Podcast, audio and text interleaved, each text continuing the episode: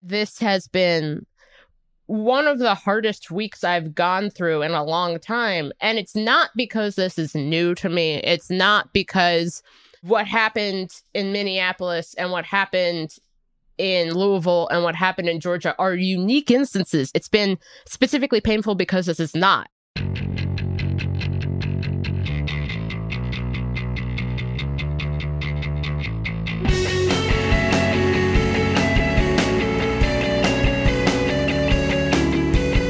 Hello, welcome to another episode of The Weeds on the Vox Media Podcast Network. I'm Matthew Iglesias, here with Jane Coaston, ProPublica's Dara Lind. Obviously, there have been some news events occurring in the streets of America since the time we last sat down to record.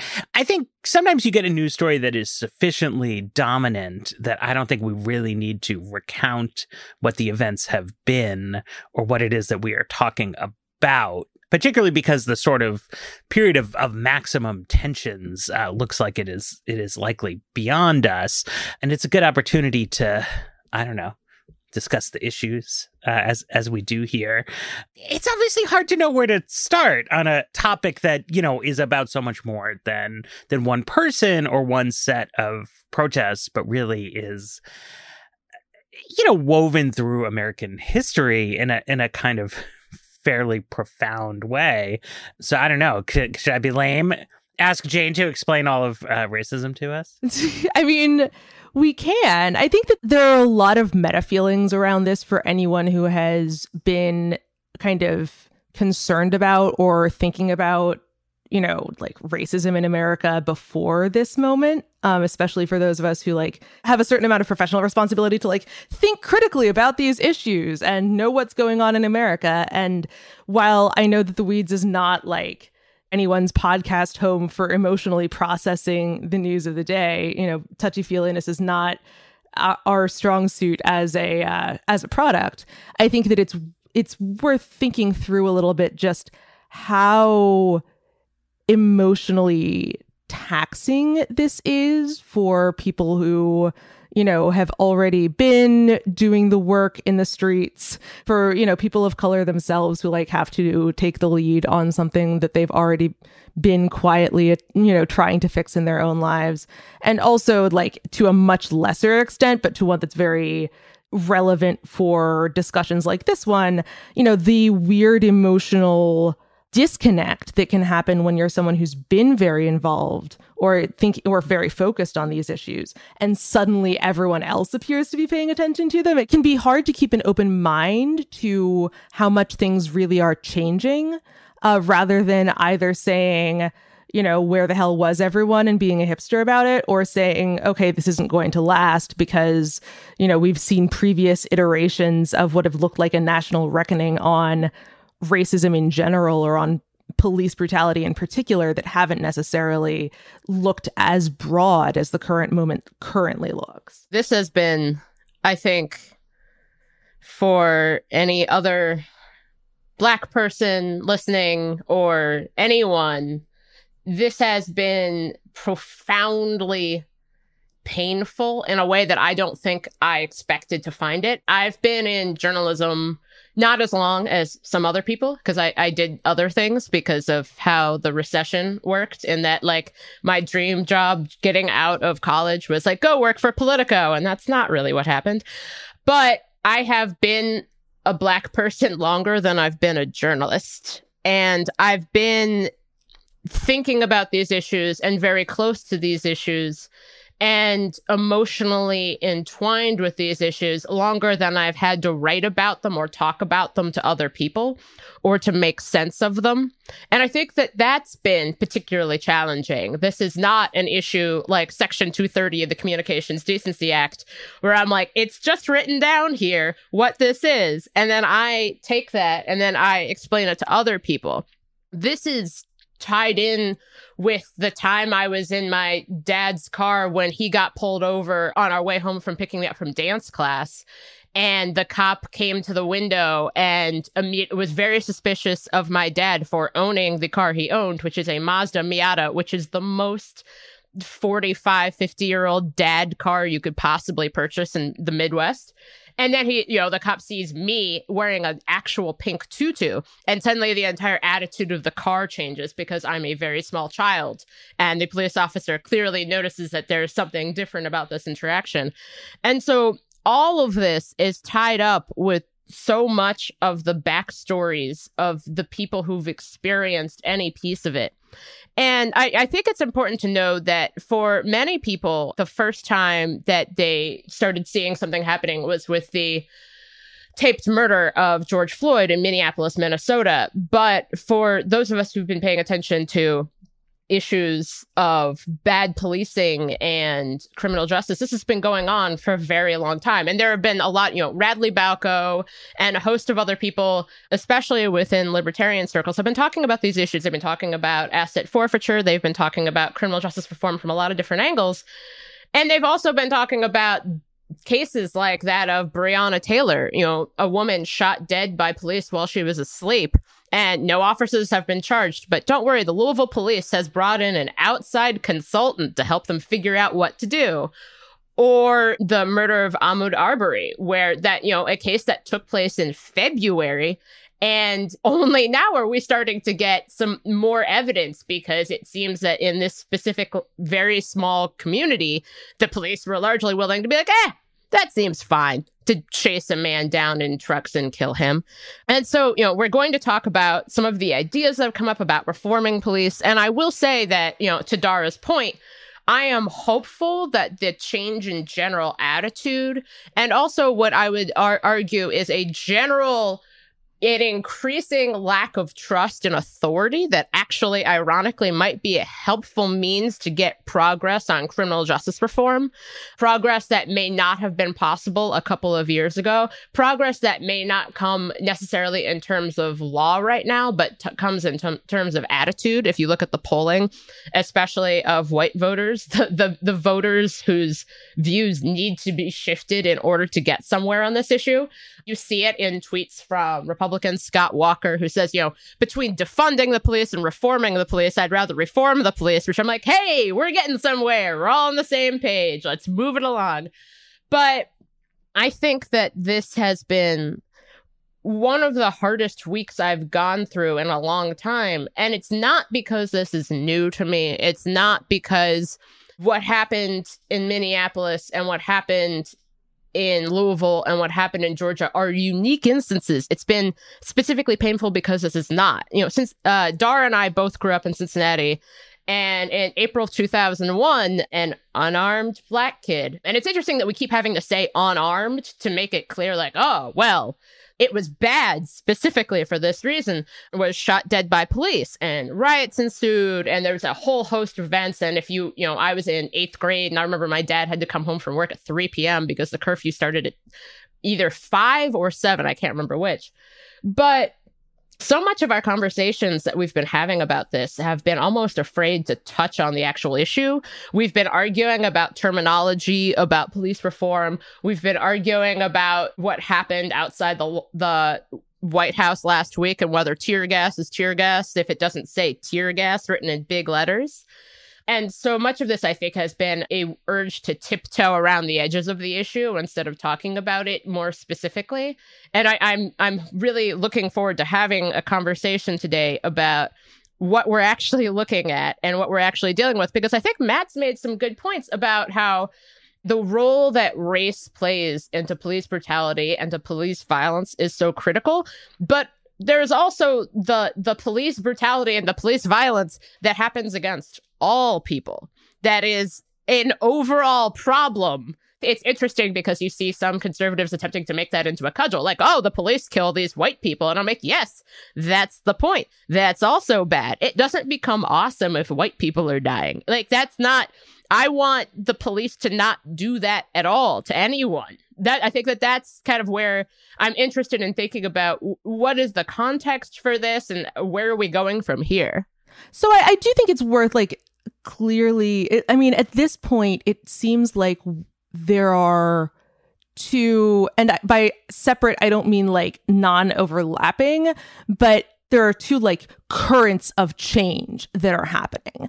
One is something of a reckoning on racism in general. I wouldn't presume to predict why the murder of George Floyd galvanized so many people who hadn't been previously galvanized. But I do think that the cumulative exhaustion of the Ahmaud Arbery and Breonna Taylor stories had a lot to do with it.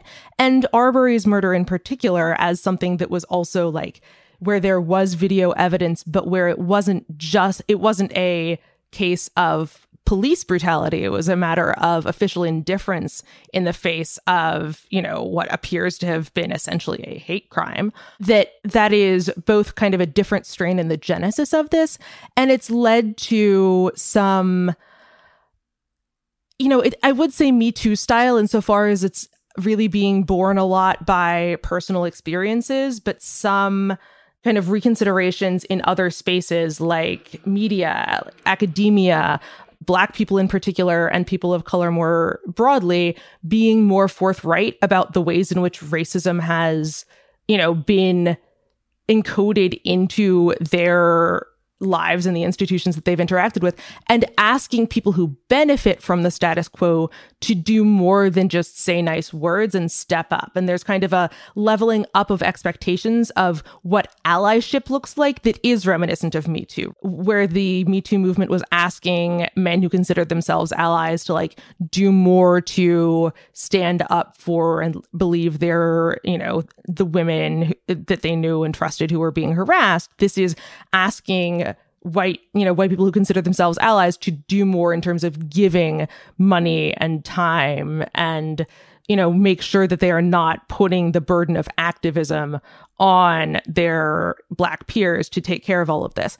There's also a national debate on policing, which does get into the question of like, is this a race neutral problem? You know, is this a broader problem? In what ways is it helpful to think about this as a problem for Black America versus just America writ large? But it's also just like, as a policy debate, it is somewhat more limited than this kind of broader national reckoning of like, hey, if you are a white person in America and you are not professionally a police officer, you have an academic member of the polity interest to be like super reductionist about it in the policing debate. You have a much more implicated interest in the broader national reckoning about, okay, of all of the institutions, any of which you as an individual may have passed through, how has your whiteness been an invisible benefit to you? And in what ways can you as an individual rectify that? I'm just interested because I think so much of this, it's funny because, you know, I cover conservative media, and you've seen this interesting switch among some on the right, where a couple of weeks ago when we were debating the stay-at-home orders and the protests against stay-at-home orders, there was a sense that like the police who are enforcing these stay-at-home orders are violating our constitutional rights.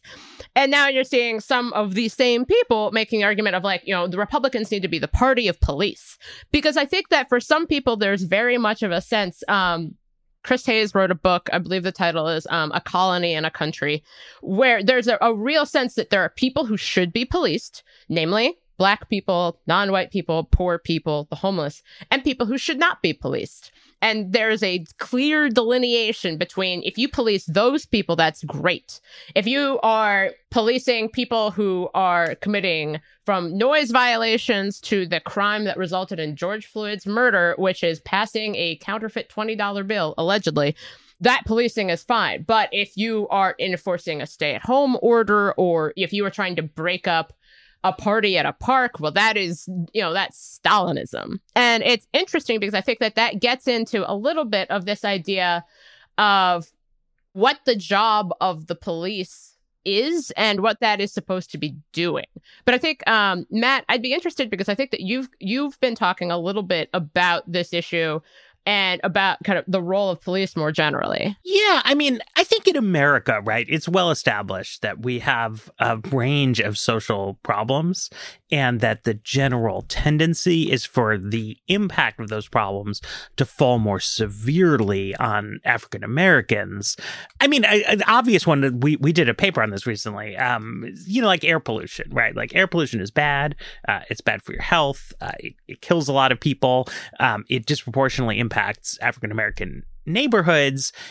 And yet, I don't think one would say, well, what we need exactly is to like level out the amount of toxic fumes that people are inhaling. You want like less, right? And so, I mean, one interesting thing in policing is that American policing is extremely violent. The per capita rate at which American police departments kill white people is off the charts compared to any other developed country. It's about double the Canadian rate and much, much higher than any place in Europe or Asia. The African-American rate, as I'm sure you've heard, is 2.5 to 3 times higher than the white rate. So the perception of racial inequity here seems entirely borne out by the statistics.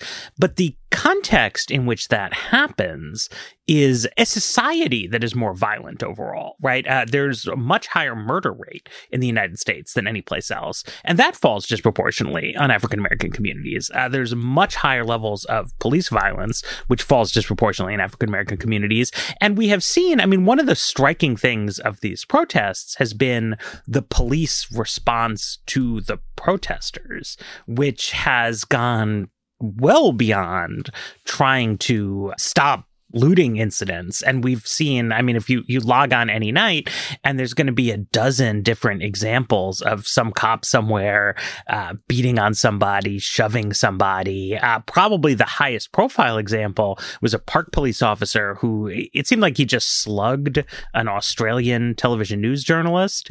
And because the government of Australia has bothered to stand up for its citizens' rights, that became a sort of minor international incident.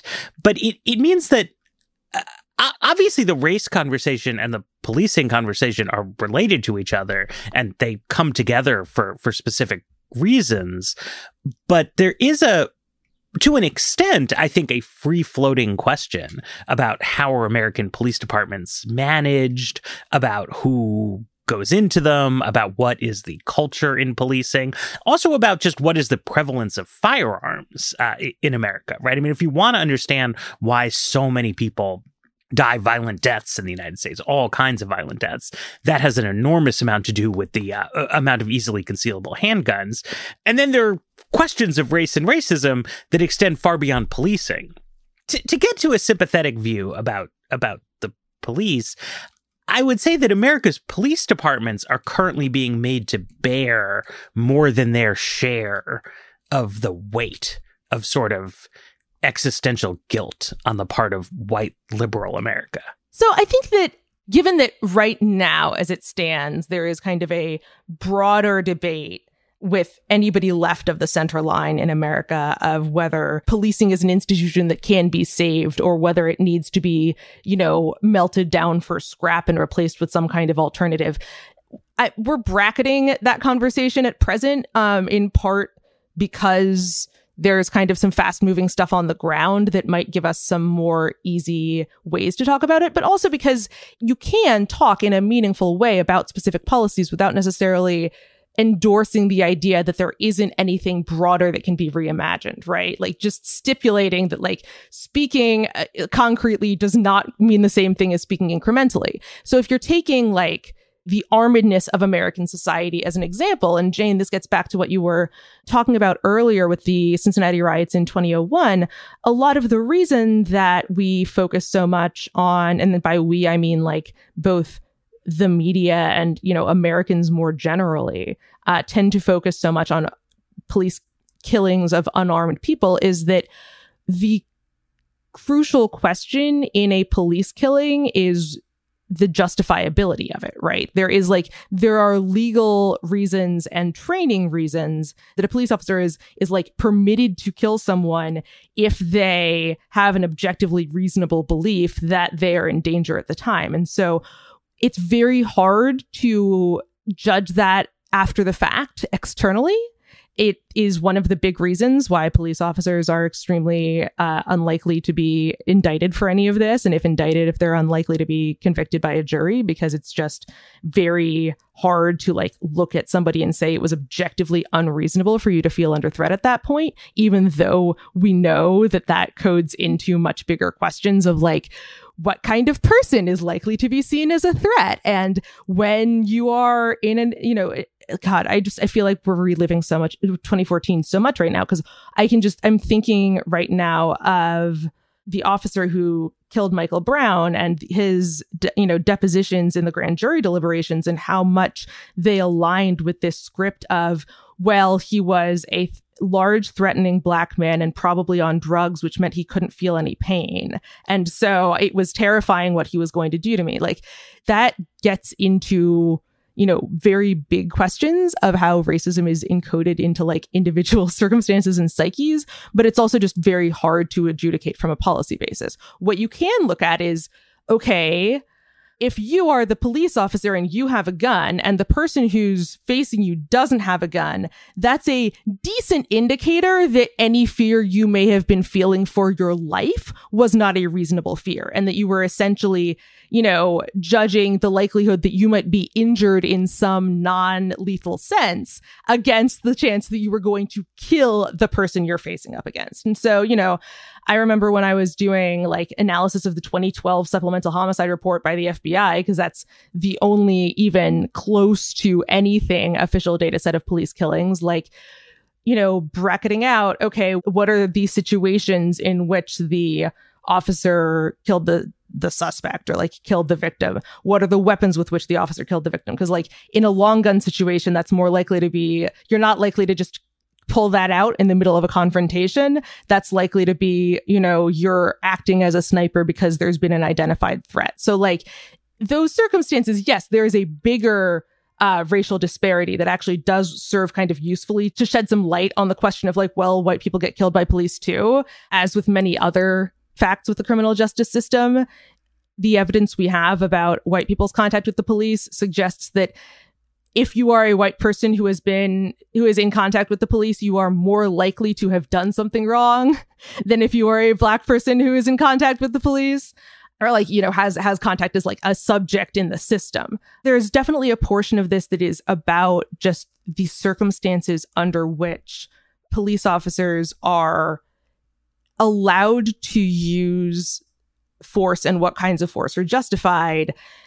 I think it's easy to look at what's been happening in terms of like the crowd control or you know, anti-riot, quote unquote, situations where we've seen a lot of excessive force used over the last week by police, and see them as the same problem as the likelihood of, you know, shooting, you know, like of shooting someone or like kneeling on a man's neck, you know, during a stop over like single counterfeit bill. But like, if you're looking at it from a training perspective, those are separate problems, because crowd control is not something a police officer is supposed to be doing on a regular basis, whereas like interacting with individual people without killing them is part of the job description. Yeah, part of the reason that we're having this discussion, and, you know, I think that it seems like such an obvious point to me, but apparently it's not, is that, you know, if you are a police officer, you are an agent of the state, and your job is to enforce the law. And the state has given you the power to kill people who violate the law. So your responsibility to not fuck this up is really, really high. That's part of the point here. And so it's interesting, because I think that, you know, there's a lot tied into this, and we're going to talk about some of the solutions, talk about qualified immunity, and talk about some of these other issues in our next episode, because otherwise we will be here all day while I yell about qualified immunity. But I think that there is a sense for many people, and there's been some interesting research on this, that for many white people, their interactions with the police are, a lot of times, as Dara put it, if they are themselves a suspect, but also if they call the police. And so if your interactions with the police have been, when someone stole something out of my backyard, I called the cops and they took a report, and that's basically what happened, and I never really did get that stuff back, but I filed a claim to my insurance company, it all worked out okay. If that is your experience of policing versus the experience that many people have who are in communities that are predominantly black, which is that the police are just there all the time, just around. There are, I mean, I can, right now I am looking outside my apartment window, and there are two cop cars sitting at the corner of my block, as there typically are, just there doing something. And I think that, you know, there's a lot of argument, and I know Matt will get into this, there's a lot of argument about public policing and the broken windows theory of if you just see the police, you won't do anything. But that also leads to people having more interactions with police for low-level offenses than they may have in communities. You know, if I went to, say, Tenleytown, or I went to Cathedral Heights, which is another neighborhood in Washington, D.C. that's near the Washington Cathedral and is a very wealthy, predominantly white area.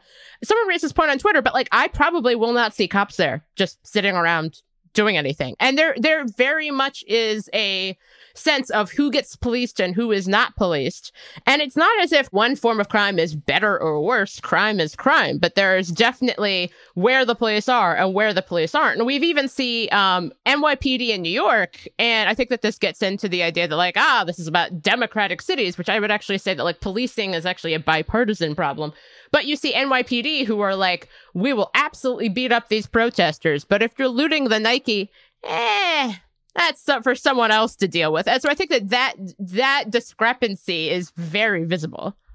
Well, but so, Jane, I mean, I do want to push back on that a little bit. I mean, I think that if you go to community meetings in Shaw, where we live, that you frequently see people saying when there are crimes happening, I mean, African-American people as well as white people saying, I want more police in this neighborhood. I think this idea that I've seen circulating on social media that somehow in affluent white neighborhoods, like there aren't police officers patrolling around, that doesn't seem at all true to me. I mean, it is true that police officers deploy disproportionately into sort of crime hotspots. And that's, I think, a validated policing tactic that happens in communities because people don't like it when there's crime. And that a frequent problem we see, I mean, you alluded to this in New York, and there I agree with you, is that the NYPD got mad.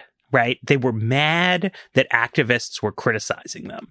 And so the way they responded to that was by being brutal toward peaceful protesters while doing nothing to stop looting and vandalism in Midtown, so that they could then turn around the next day and say, look how terrible you people are.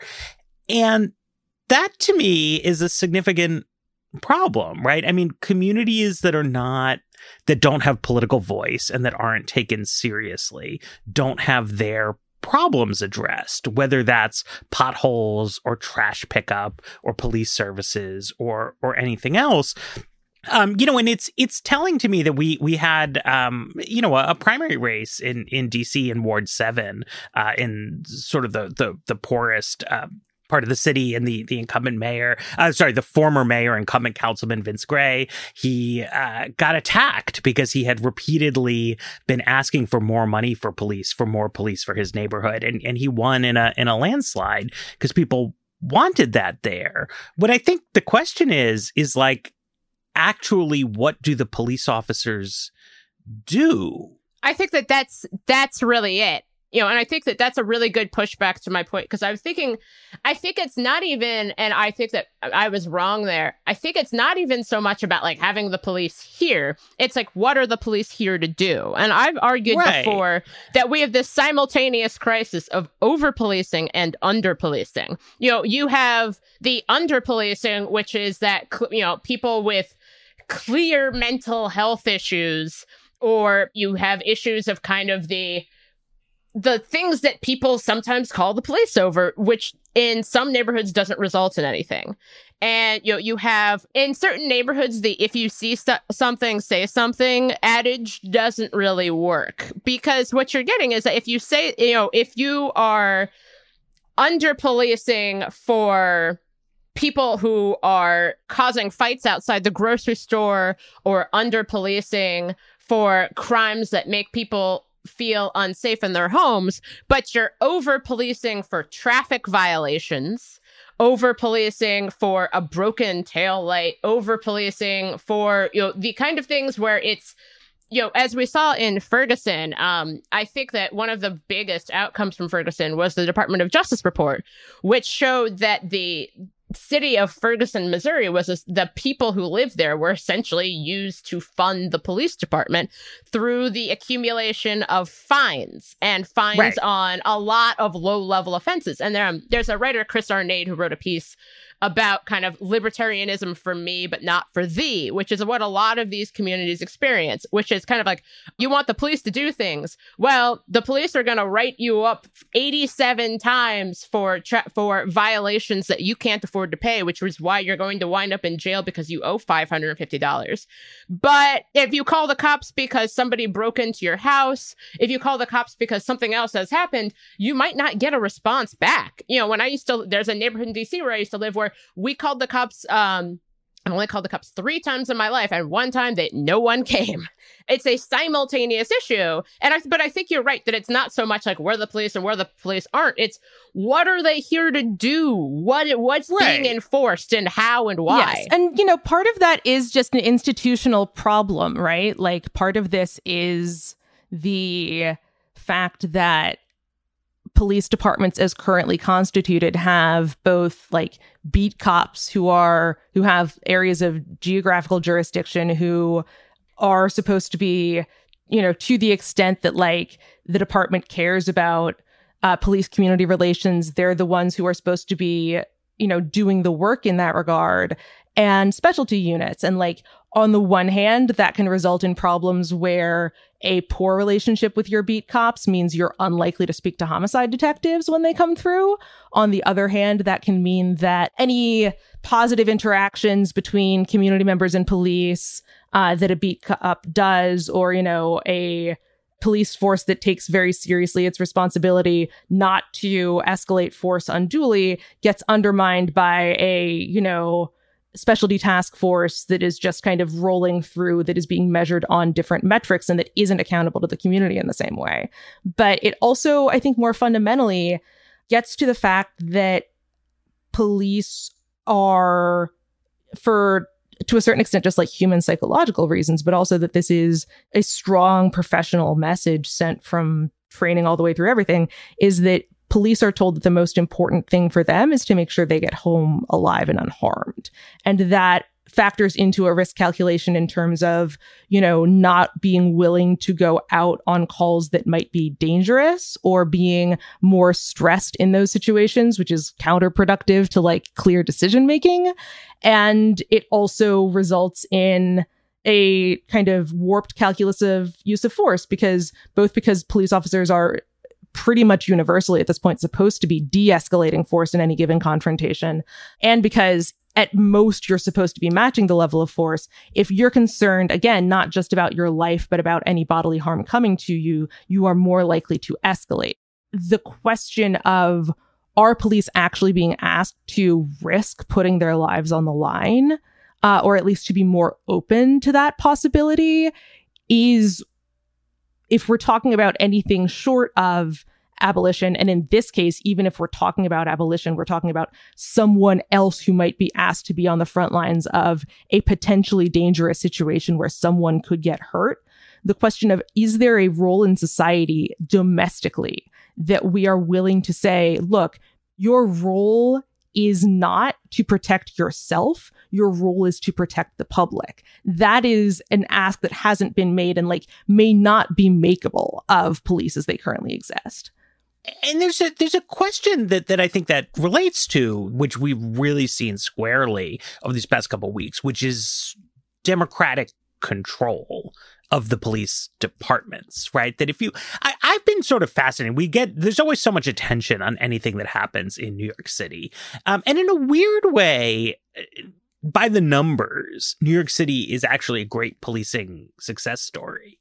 They have a much lower rate of violent crime than the typical American city. Also a much lower rate of police violence against civilians. So you could imagine a world in which the community police relationship there is really good, is really strong. And we have a mayor who he's a white mayor, but he's married to an African-American woman. He has an African-American political base. So you could see New York emerging from this as the great model. And that's, of course, not what's happened at all. You have a police department that openly thumbs its nose at the community that the mayor of the city appears to be terrified of, and has appeared to be terrified of them for years, because there is a sense that police officers are, they're not just beyond discipline in the most egregious cases where you have extreme use of force, but in just kind of their day-to-day conduct. There's a long running in urbanist circles.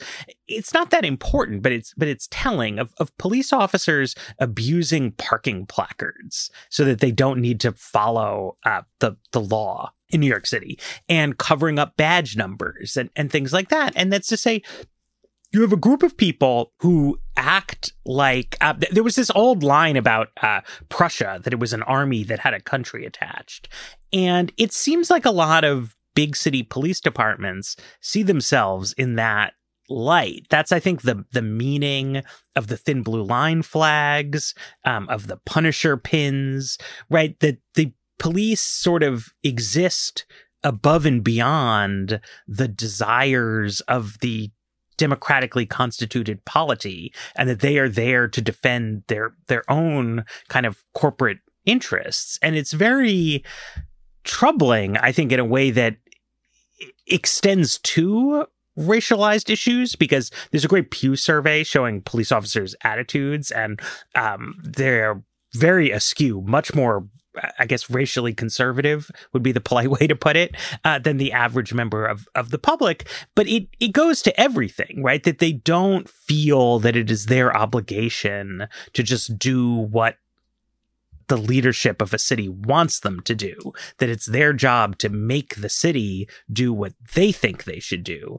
And that's very destructive. I mean, there's a reason why the military puts so much emphasis on drilling professionalism into the people who have those kind of jobs. And I feel like we really don't see that in police. I do kind of want to push back on the idea that this is kind of a general policing problem. I think, you know, obviously, like, the median police officer is more likely to, like, you know, is more racially conservative than the average, like, person of their race, that they are more likely to feel under attack, for sure. But I think that there's also just a labor relations problem here, which, you know, I've talked a bunch about in the context of, like, both cultures of law enforcement and cultures of immigration enforcement, where both the unions and the benevolent, you know, the benevolent association, kind of like other kind of affiliation groups around law enforcement,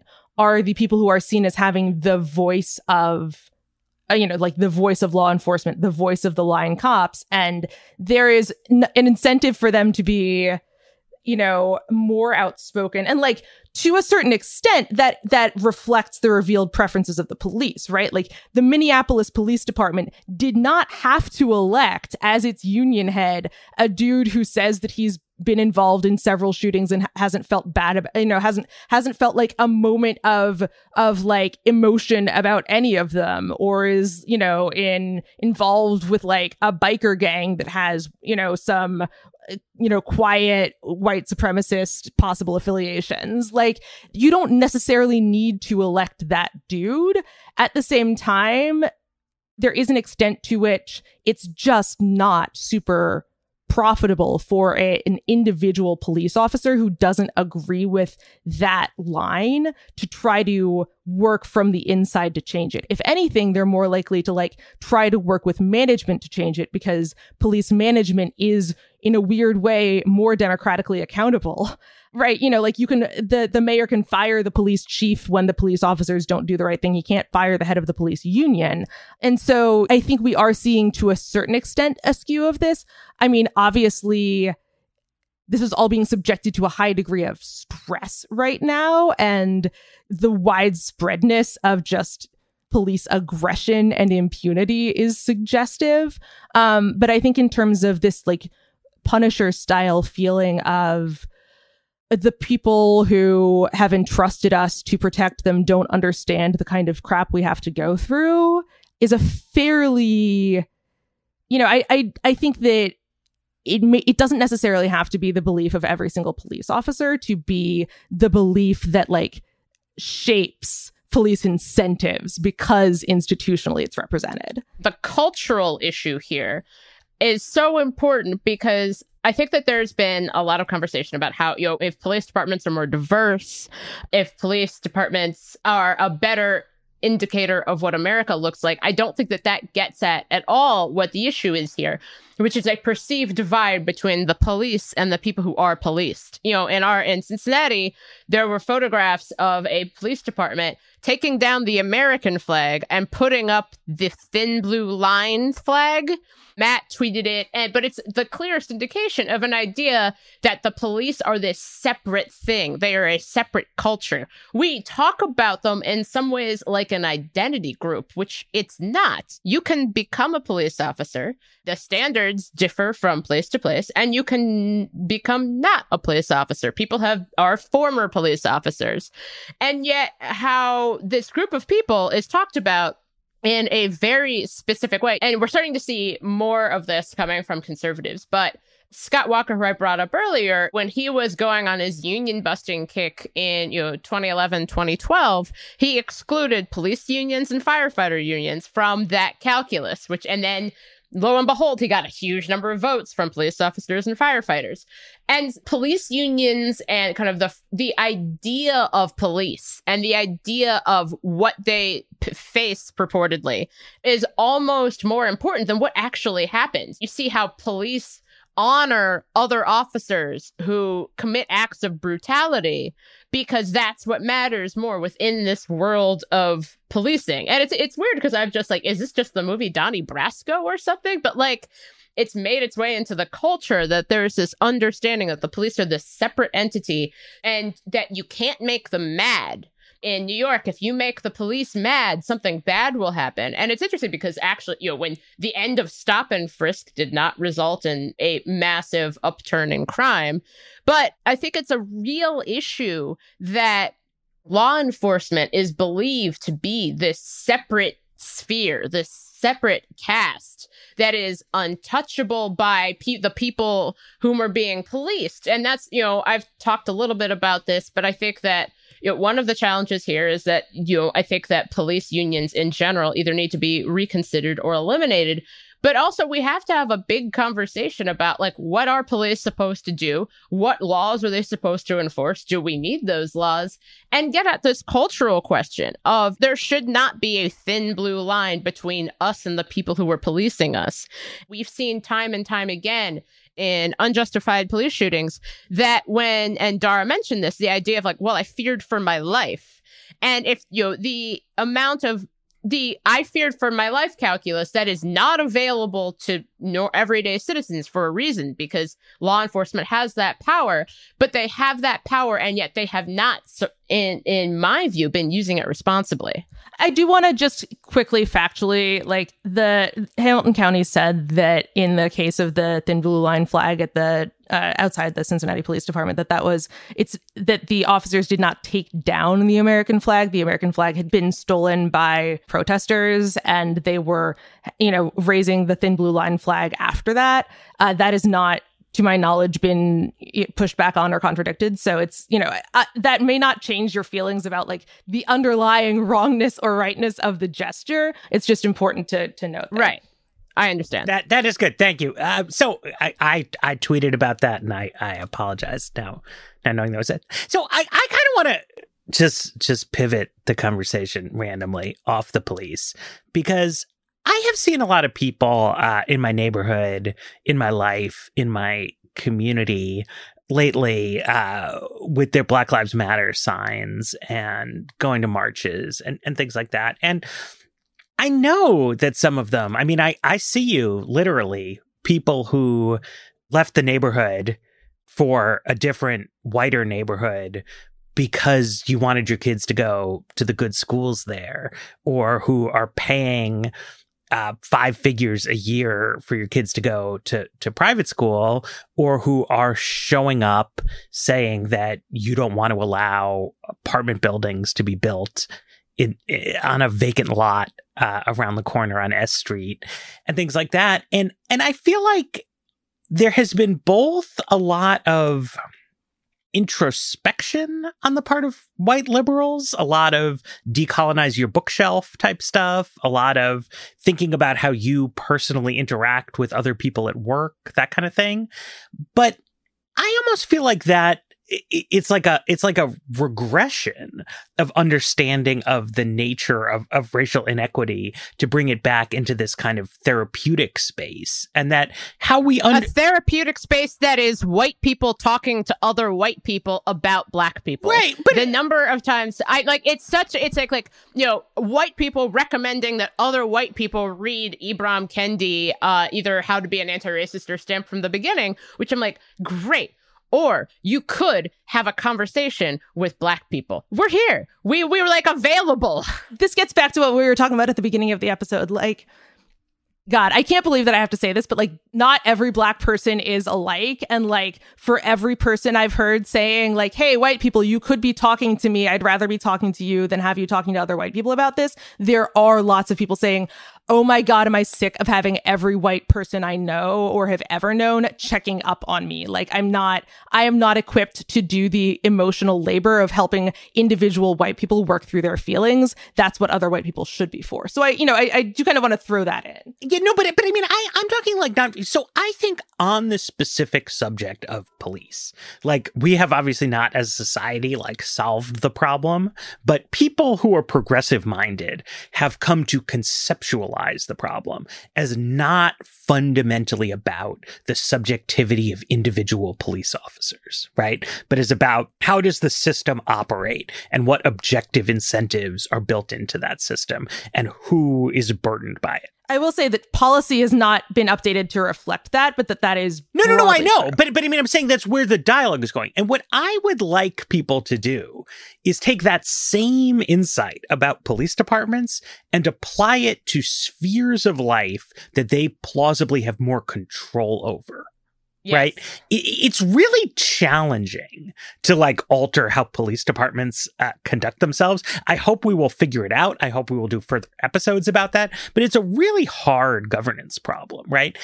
It is quite simple to not move out of the neighborhood that you have been living in when your child turns 5 years old. Like, that's really easy. You can everyone has not moved at some point in their lives. You can not throw a fit when school district boundaries are redrawn in a way that promotes integration. You could even show up to the meeting and say you think it's a good idea that they're promoting integration, right? You can support the construction of multifamily housing units in your high-priced suburban neighborhood. Like, there are things that you can do, right? Not things that you can read or conversations that you can have or signs that you can hold, but like concrete actions that you can take that don't involve police bureaucracies that are dominated by very conservative people. The people who work in town planning departments and the people who work in education departments, they're super left wing, to be honest. Like, they would love to force a school reintegration plan on your town. They are afraid of the political backlash to it. So instead of being part of that backlash or being silent and letting it happen, like, you can be vocal, you can push on those more open doors, but it asks something of you. Because the flip side, exactly what Jane was saying, over-policing, under-policing. The people most likely to be victimized by police violence are also most likely to be victimized by violent crime. So relatively prosperous white people are almost like bystanders in a lot of these police community issues. And it could go one way or the other. But in our housing issues, in our schooling issues, in our transportation issues, we are the active participants. And I think that if you're not engaging with those questions on a policy level, I mean, it's great to read some books about it, or articles about redlining and its relationship to the racial wealth gap. But it's like, you can do these things like on a monthly basis. There are meetings happening where you live that you could show up at and you could speak up for things. Because right now, all of those meetings are dominated by cranks who don't want to do anything. And it's really bad. It's like an ongoing crisis in America. And it never reaches a point of like such drama and horrificness that it gets people pouring out into the streets. It's instead this like slow, day by day, like leeching away at our ability to have integrated residential communities, integrated educational environments, and fundamentally settings in which you could have a less inequitable public sphere. Right. The policy decisions that are how we got here. I think that one thing I've been wanting to emphasize is that, like, yes, like these protests have been taking place in cities across the country because the issues of racial inequity and police brutality and police misconduct are bipartisan. And I think that that's what irritated me, because I think, Dara, you made a good point about, like, I am definitely more willing to talk about these issues than I think some people are. But it took me like 3 days of wanting to just lie on the floor and to cry to get to that point. And now I can do it. But a lot of people shouldn't and don't want to and don't have to. But I do think that when we're talking about race and racism, there's a sense of, like, it's a decision that you make, or that it is like a moral calculus that you have made, when in many instances, you know, in the neighborhoods that Matt and Dara and I all live in, there are policy decisions that are responsible for why something is the way it is, the why certain schools look the way it is, the way that, you know, certain campaigns. Matt and I have this inside conversation about this ongoing campaign to stop the building of an apartment building, which the signs for which imply that it is going to, like, it's a luxury apartment building that would ruin this beautiful lawn, when that's not actually what it's about. Racism is not just making a decision to be racist. Racism is in part like the interlocking policies and decisions made by many people who would never think of themselves as having any racial bias. You know, we've seen this from, you know, relatively prominent figures like Samantha Bee in New York, whose husband was one of the very prominent person attempting to stop the integration of public schools in New York, which are still quite segregated. You know, we see this in places like Seattle and Portland and, you know, even Ann Arbor, places that you think of having these progressive bona fides. But when push comes to shove, progressive bona fides can't stand up to NIMBYism. And so I think that there are actions that people could be taking that are not retweeting videos of people being racist or putting up a black box on their Instagram. But those actions are going to require a lot of asking questions about your own decisions. You know, why are you here, and why are you doing this, and how do you think about this in the context of a community in which you live with people like me? I do think, I think it's worth being clear about, like, to the extent that this is a regression in the conversation, who is doing their regressing. I think that there are a lot of things that activists of color are asking white progressives to do right now. And that involves a large swath of thinking about the ways in which you have benefited from, like, from structural racism. If you are granting its existence, then you are therefore granting that you don't have to have been racist or been aware of racism benefiting you for it to have done that. And there is, I think, a willingness to acknowledge that racial equity is going to require individual white people, including progressive white people, ceding some power and resources that, you know, I think in the past got buried behind a little bit of diversity is good for everybody. And, you know, obviously, like, we all benefit from a more just world. I think that whether that demand is being met is a different question, and gets complicated both by the fact that, like, it's a lot easier to say you're reading a book or to retweet a video, but also by the fact that, like, we're still in/coming out of, depending on where in the country you are, a pandemic. And I think it's definitely true in my anecdotal, you know, observation that some people who were taking social distancing very, very, very seriously have gotten more relaxed generally because of the kind of forced updating of, well, if it's worth it for me to go to a Black Lives Matter protest and I feel that I can do that safely, then, like, maybe I can do other things safely as well. But it's going to take a while, I think, for people to get used to the idea that there are things they can do out in the world immediately.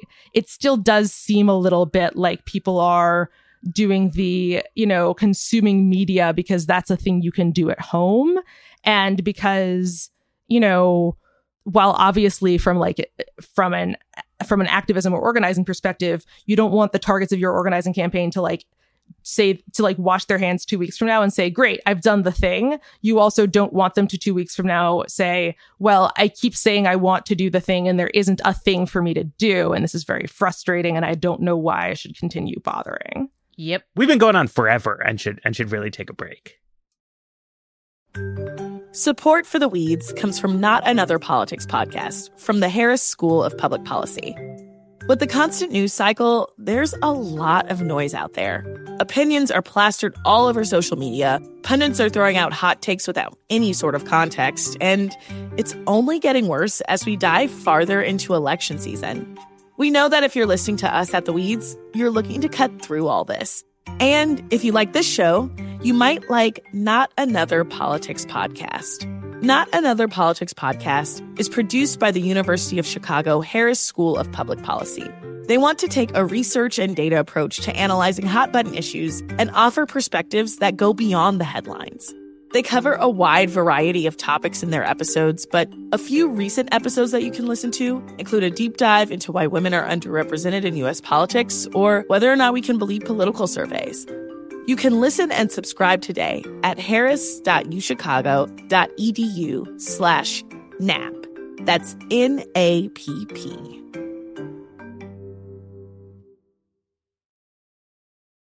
So this week, we are tackling cultural and political sociology with math. Kevin Kiley and Stephen Vasey of Duke have a paper titled Measuring Stability and Change in Personal Culture Using Panel Data. And it's basically an attempt to adjudicate between two different theories for how public opinion in the aggregate changes. You know, you have a model of, well, people change their minds because they're pressured to by members of their peer group. People change their minds because signals from elites signify that that's a good idea. You know, they change their minds as like new developments come into account, that kind of thing. Versus the idea that generally what people believe about the world is pretty stable from a pretty young age, that it's much more deeply encoded than you would expect from changing your mind based on elite signaling, for example. And that therefore, to the extent that public opinion changes, it's kind of like, it's cohort replacement. It's people dying and new people being born, and such that the composition of adults is going to reflect people who already believed X over Y.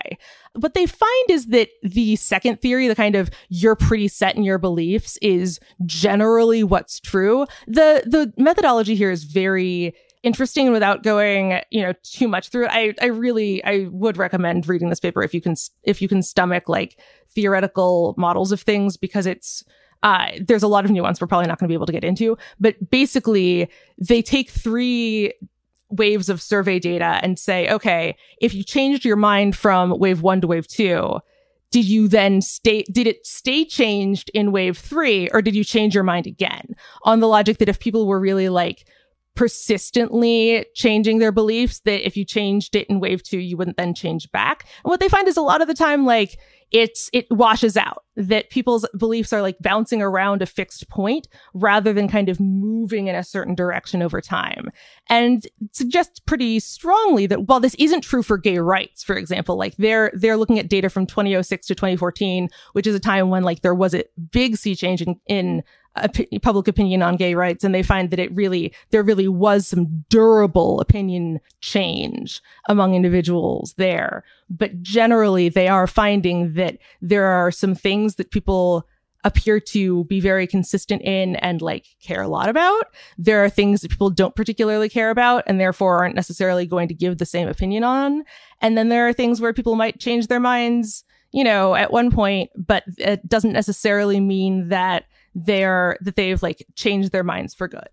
It's interesting. They make the point that most beliefs about gender roles, sexual morality, and abortion appear to be settled by early adulthood, and that the level of consistency and the fact that people have heterogeneous views on other subjects, but a lot of these main subjects seem to be pretty standard, and people are completely fine holding inconsistent views throughout their lives. But I did find it interesting, but they noticed that views about race are extremely inconsistent. You know, it's very hard to predict where people are going to go, to the point that there's you know, they can't even say that they're either settled or updating. There seems to not necessarily be the fulcrum around which views on race move.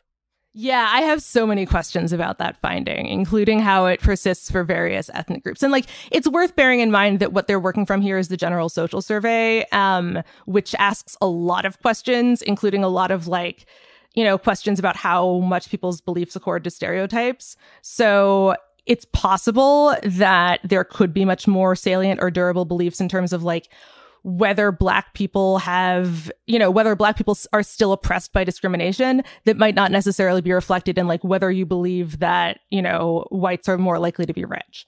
I mean, it's a fascinating paper, right? I mean, because we all live in DC. I'm at least like pretty suffused in day-to-day politics. And there, obviously, you sort of like, you got to work with the people you have and the tools you have and try to change people's minds in real time. But so much of the kind of fundamentals are not amenable to that kind of thing, right?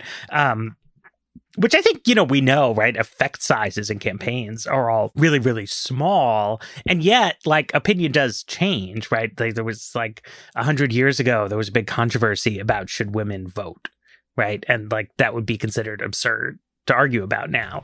And you know, the question of how that happens actually is really interesting. And I guess people die. Max Planck said that's how change in science progresses too. That science advances one funeral at a time, he said. And I guess the same is true for politics. Right. I mean, they do find that while I think, you know, political ideology or political positions tend to be subject to this, that there are things in which people are more likely to, you know, have their opinion once changed, stay changed. And like, that's true of things where of like behaviors where there's a social institution around it, like people who become more likely to like go out to bars or go to church, for example, though they're more likely to kind of stay fixed in those practices. And that's something where you do have, you know, not just like interpersonal peer pressure, but also especially in the case of church, like an affiliation with a broader institution